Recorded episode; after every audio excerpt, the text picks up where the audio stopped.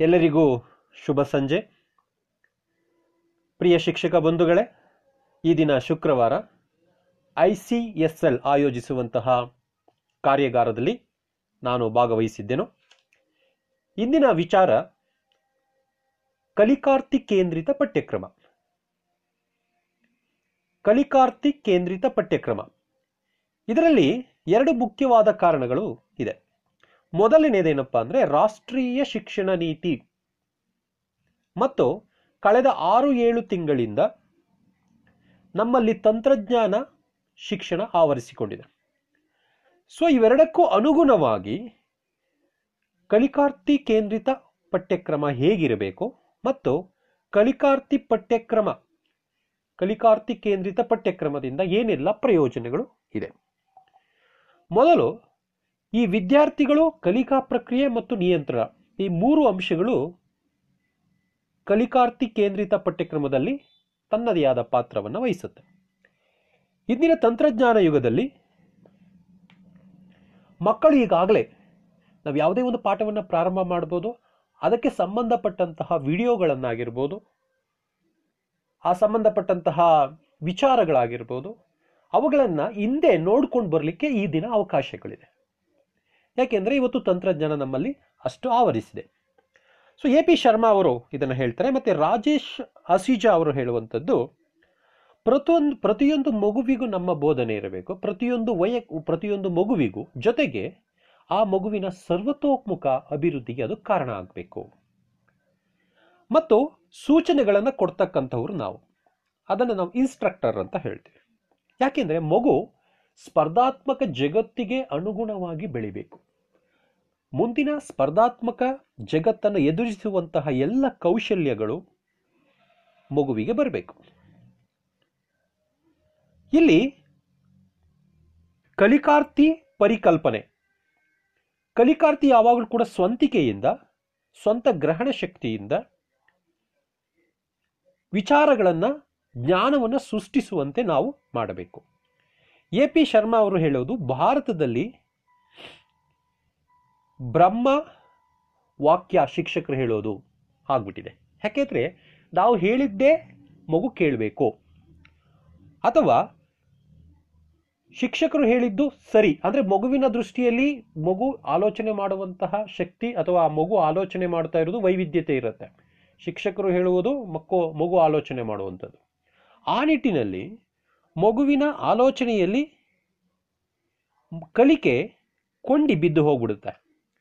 ಹಾಗಾಗಿ ಶಿಕ್ಷಕ ಮತ್ತು ಶಿಕ್ಷಕಿಯರನ್ನು ನಾವು ಈಗ ಕರೆಯುವಂಥದ್ದು ಸುಗಮಕಾರರು, ಅಂದರೆ ಫೆಸಿಲಿಟೇಟರ್ಸ್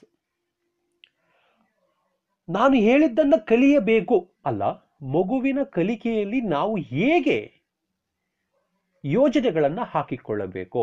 ಅದೇ ಕಲಿಕಾರ್ತಿ ಕೇಂದ್ರಿತ ಪಠ್ಯಕ್ರಮದ ಮೂಲ ಉದ್ದೇಶ. ಹಾಗಾಗಿ ಇದನ್ನು ನಾವು ರೂಪಿಸಿರುವಂಥದ್ದು ರೂಪಣಾತ್ಮಕ ಮೌಲ್ಯಮಾಪನ, ಸಂಕಲನಾತ್ಮಕ ಮೌಲ್ಯಮಾಪನ ಅಂತ.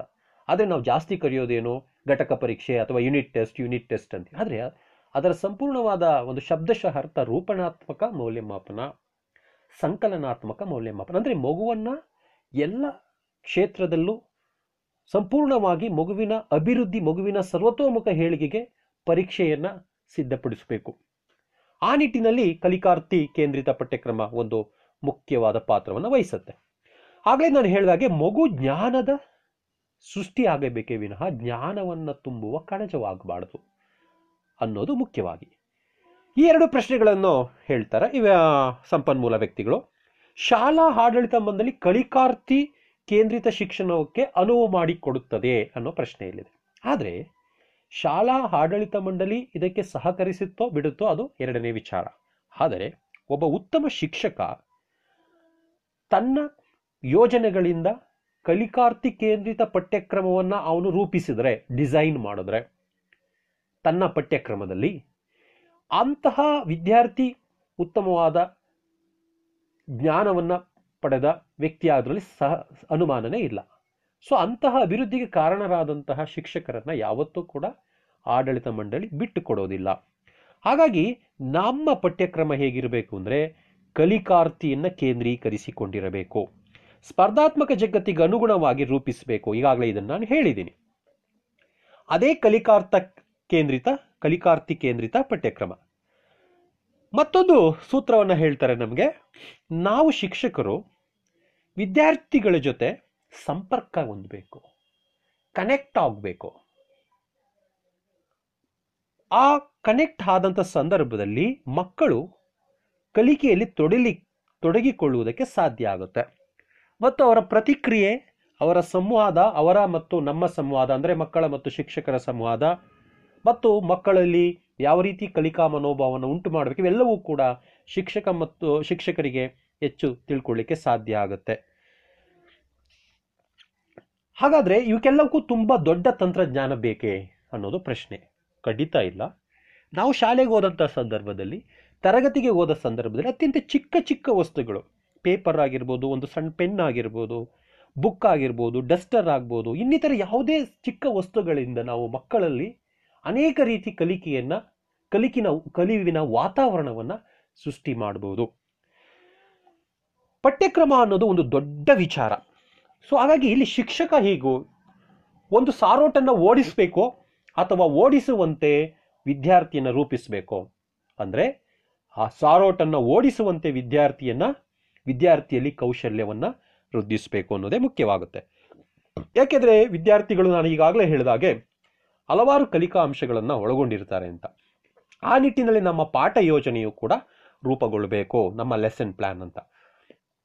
ಮಕ್ಕಳು ಒಂದು ಬ್ಯಾಟ್ರಿ ಚಾರ್ಜ್, ಬ್ಯಾಟ್ರಿ ಇದ್ದಂಗೆ. ಸೊ ನಾವು ಶಾಲೆಗೆ ಹೋದಾಗ ಕೆಲವು ಮಕ್ಕಳು ಚಾರ್ಜ್ ಲೆಸ್ ಇರ್ತಾರೆ. ಕೆಲವು ಮಕ್ಕಳು ಫುಲ್ಲು ಲೋಡೆಡ್ ಚಾರ್ಜ್ ಇರ್ತಾರೆ. ಸೊ ಆ ಮಕ್ಕಳನ್ನು ಯಾರು ಚಾರ್ಜ್ ಕಡಿಮೆ ಇರುತ್ತೋ ಆ ಮಕ್ಕಳನ್ನು ಮತ್ತೆ ನಾವು ಚಾರ್ಜ್ ಮಾಡಬೇಕು. ಆ ನಿಟ್ಟಿನಲ್ಲಿ ನಾವು ತರಗತಿಗೆ ಹೋದಾಗ ಮಕ್ಕಳ ಜೊತೆ ಕನೆಕ್ಟ್ ಮಾಡ್ಕೋಬೇಕು. ಚಟುವಟಿಕೆಗಳನ್ನು ರೂಪಿಸ್ಕೋಬೇಕು. ಮಕ್ಕಳ ಜೊತೆ ಒಬ್ಬರಿಗೆ ಪ್ರತಿಯೊಂದು ಮಗುವಿನ ಜೊತೆ, ಅದು ತರ್ಟಿ ಫೈವ್ ಇರಲಿ ಫಾರ್ಟಿ ಇರಲಿ, ಮಕ್ಕಳು ಆ ಪ್ರತಿಯೊಂದು ಮಗುವಿನ ಜೊತೆಗೆ ನಮ್ಮ ಸಂಬಂಧ ರೂಪುಗೊಳ್ಳಬೇಕು ಆಗ ಕಲಿವಿನ ವಾತಾವರಣ ಸೃಷ್ಟಿಯಾಗುತ್ತೆ. ಅಂದರೆ ಕಲಿಕಾರ್ಥಿ ಕೇಂದ್ರಿತ ಪಠ್ಯಕ್ರಮ ರೂಪಿಸಲು ಸಾಧ್ಯ ಆಗುತ್ತೆ.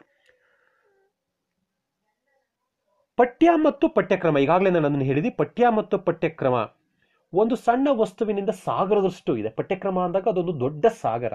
ಅಲ್ಲಿ ಕೇವಲ ನಾವು ಅಧ್ಯಾಯಗಳನ್ನು ಮಾಡಲ್ಲ, ಬರೀ ಪದ್ಯಗಳನ್ನು ಮಾಡಲ್ಲ, ಬರೀ ವ್ಯಾಕರಣ ಮಾಡಲ್ಲ. ಪಠ್ಯಕ್ರಮ ಅಂದಾಗ ಮಗುವಿನ ಸರ್ವತೋಮುಖ, ಮಗು ಎಲ್ಲ ಅಂಶಗಳನ್ನು ಕಲಿಯುವಂತಹ ಒಂದು ವಸ್ತುವೇ ಪಠ್ಯಕ್ರಮ ಆಗಿರುತ್ತೆ. ಅದು ಸಾಗರದಷ್ಟು ಅಂತಾರೆ. ಮತ್ತೆ ರಾಕೇಶ್, ರಾಜೇಶ್ ಹೇಳುವಂಥದ್ದು ಏನಪ್ಪ ಅಂದರೆ ಸರ್ ಹೇಳುವಂಥದ್ದು, ಶಿಕ್ಷಕವನ್ನು ಒಬ್ಬ ಬ್ರಹ್ಮ, ಅವನು ಒಬ್ಬ ವಿಷ್ಣು, ಅವನು ಒಬ್ಬ ಮಹೇಶ್ವರ. ಯಾಕೆಂದರೆ ಅವನು ಜ್ಞಾನದ ಸೃಷ್ಟಿಕರ್ತನೂ ಹೌದು. ಆ ಸೃಷ್ಟಿಸಿದ ಜ್ಞಾನವನ್ನು ಕ್ಯಾರಿ ಮಾಡುವಂಥದ್ದು, ಪಾಲಿಸುವಂಥದ್ದು ಮಕ್ಕಳಲ್ಲಿ. ಮತ್ತು ಮಕ್ಕಳಲ್ಲಿರುವಂತಹ ಕೆಲವು ಅವಗುಣಗಳನ್ನು ನಾಶ ಮಾಡುವಂತಹವನು ಕೂಡ. ಮಹೇಶ್ವರ. ಓಕೆ? ವಿನಾಶಕಾರಕ ಅಂದ್ರೆ ಸೃಷ್ಟಿಕರ್ತ, ಪಾಲಕ, ಲಯಕಾರಕ. ಮಯ ಮಹೇಶ್ವರನನ್ನ ನಾವು ಲಯಕಾರಕ ಅಂತೀವಿ. ಈ ರೀತಿ ಒಬ್ಬ ಶಿಕ್ಷಕನಾಗಬೇಕು ಅನ್ನೋದು ಅವರ ನಿಲುವು.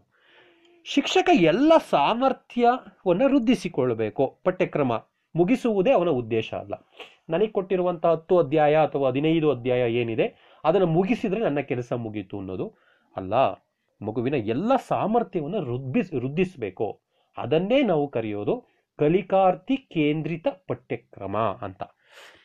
ಓಕೆ? ಇನ್ನು ಹಲವಾರು ವಿಷಯ ವಿಚಾರಗಳಿದೆ. ಮಕ್ಕಳಿಗೆ ಪ್ರಶ್ನೆಯನ್ನು ಕೇಳುವಂಥದ್ದು, ಮೌಲ್ಯಮಾಪನಗೊಳಿಸುವಂಥದ್ದು, ಮತ್ತೆ ಕಲಿಕೆಯಲ್ಲಿ ತೊಡಗುವಂಥವು ಅವೆಲ್ಲವೂ ಕೂಡ ಬರುವಂತಹ ಮುಖ್ಯ ಭಾಗಗಳಾಗಿರ್ತವೆ. ಕೊನೆಯಲ್ಲಿ ಹೇಳುವಂಥದ್ದು, ರಾಜೇಶ್ ಅವರು ಏನು ಹೇಳ್ತಾರೆ ಅಂದರೆ, ಒಟ್ಟಾರೆಯಾಗಿ ಹೇಳೋದಂದ್ರೆ ಈ ವಿಚಾರದ ಬಗ್ಗೆ. ಮಹಾಭಾರತ ಯುದ್ಧ ಅಥವಾ ಕುರುಕ್ಷೇತ್ರ ಯುದ್ಧ ಜಯಗಳಿಸಿದ್ದು ಅರ್ಜುನನಿಂದನ ಅಥವಾ ಕೃಷ್ಣನಿಂದನ ಅನ್ನೋ ಪ್ರಶ್ನೆ ಬರುತ್ತೆ. ಆದರೆ ಮುಖ್ಯವಾಗಿ ನಾವು ಅಲ್ಲಿ ಗುರುತಿಸಬೇಕಾಗಿರೋದು ಅರ್ಜುನನನ್ನಲ್ಲ, ಕೃಷ್ಣನನ್ನ. ಹೋರಾಡಿದ್ದು ಅರ್ಜುನನೇ ಇರ್ಬೋದು. ಆ ಅರ್ಜುನನಿಗೆ ತನ್ನ ಸಲಹೆಗಳನ್ನು, ಸೂಚನೆಗಳನ್ನು, ಬುದ್ಧಿವಂತಿಕೆಯನ್ನು, ಉಪಯೋ, ಐಡಿಯಾಗಳನ್ನು ಹೇಳಿದವನು ಕೃಷ್ಣ. ಹಾಗಾಗಿ ನಾವು ಸಾರಥಿಯಾಗಬೇಕು. ಕೃಷ್ಣನಂತೆ. ಓಕೆ? ಆ ರೀತಿಯಲ್ಲಿ ಶಿಕ್ಷಕ ರೂಪುಗೊಳ್ಳಬೇಕು ಅನ್ನೋದು ಹೇಳುವಂಥದ್ದು. ಕೊನೆಯದಾಗಿ, ರಾಜೇಶ್ ಅಸೀಜಾ ಅವರು ಹೇಳುವಂಥದ್ದು ಮುಖ್ಯವಾಗಿ ಇನ್ನೊಂದು ಉದಾಹರಣೆ ಕೊಡ್ತಾರೆ. ಮಡಿಕೆ. ಮಡಿಕೆ ಮಾಡಬೇಕಾದ್ರೆ ಕುಂಬಾರ ಮಣ್ಣನ್ನು ತರ್ತಾನೆ. ಅದನ್ನು ಕುಲಾಲ ಚಕ್ರ ಅಥವಾ ಕುಂಬಾರ ಚಕ್ರ ಅಂತ ಕರಿತೀವಿ ನಾವು. ಆ ಕುಂಬಾರ ಚಕ್ರ ಮಡಿಕೆ ಮಾಡೋ ಚಕ್ರಕ್ಕೆ ಹಾಕಿ ಮಡಿಕೆಯನ್ನು ಸಿದ್ಧಪಡಿಸ್ತಾನೆ ಆದರೆ ಆ ಮಡಿಕೆ, ಆ ಮಣ್ಣು ಮತ್ತು ಆ ಕುಲಾಲ ಚಕ್ರ ಅದಕ್ಕಿಂತ ಮುಖ್ಯವಾಗಿ ಅವನು ಬಳಸುವಂತಹ ಆ ಮಡಿಕೆಯ ರೂಪುಗೊಳ್ಳಲು ಅವನ ಪ್ರೀತಿ, ಅದರ ಮೇಲಿನ ಪರಿಶುದ್ಧವಾದಂತಹ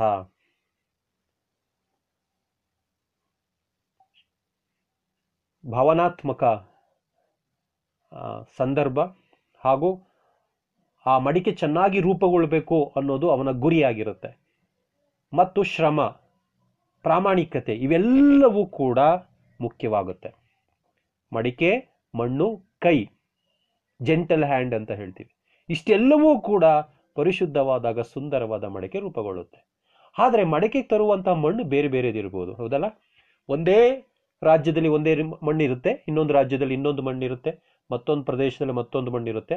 ಒಂದೇ ರೀತಿ ಮಣ್ಣಿರೋಲ್ಲ. ಹಾಗೆ ಕೂಡ ಮಕ್ಕಳ ಮನಸ್ಥಿತಿಯು ಎಲ್ಲರೂ ಕೂಡ ಒಂದೇ ರೀತಿ ಕಲಿಕೆಯ ಅಭಿರುಚಿಯನ್ನು, ಕಲಿಕಾ ಸಾಮರ್ಥ್ಯವನ್ನು ಹೊಂದಿರೋದಿಲ್ಲ. ಆ ಕಲಿಕಾ ಸಾಮರ್ಥ್ಯಕ್ಕೆ ಅನುಗುಣವಾಗಿ ಪಠ್ಯಕ್ರಮವನ್ನು ರೂಪಿಸುವುದೇ ಕಲಿಕಾರ್ಥಿ ಕೇಂದ್ರಿತ ಪಠ್ಯಕ್ರಮ ಅಂತ. ಒಟ್ಟಾರೆಯಾಗಿ ಏನಾದರೂ ಮಕ್ಕಳಲ್ಲಿ ಇರುವಂಥದ್ದನ್ನು ಬೆಸ್ಟನ್ನು ನಾವು ತರಬೇಕು, ಉತ್ತಮವಾದದ್ದನ್ನು ತರಬೇಕು ಅನ್ನೋದೇ ಈ ಒಂದು ವಿಷಯದ ಕೇಂದ್ರ ಭಾಗವಾಗಿರುತ್ತೆ. ಪ್ರಿಯ ಬಂಧುಗಳೇ ನಾನು ನನ್ನ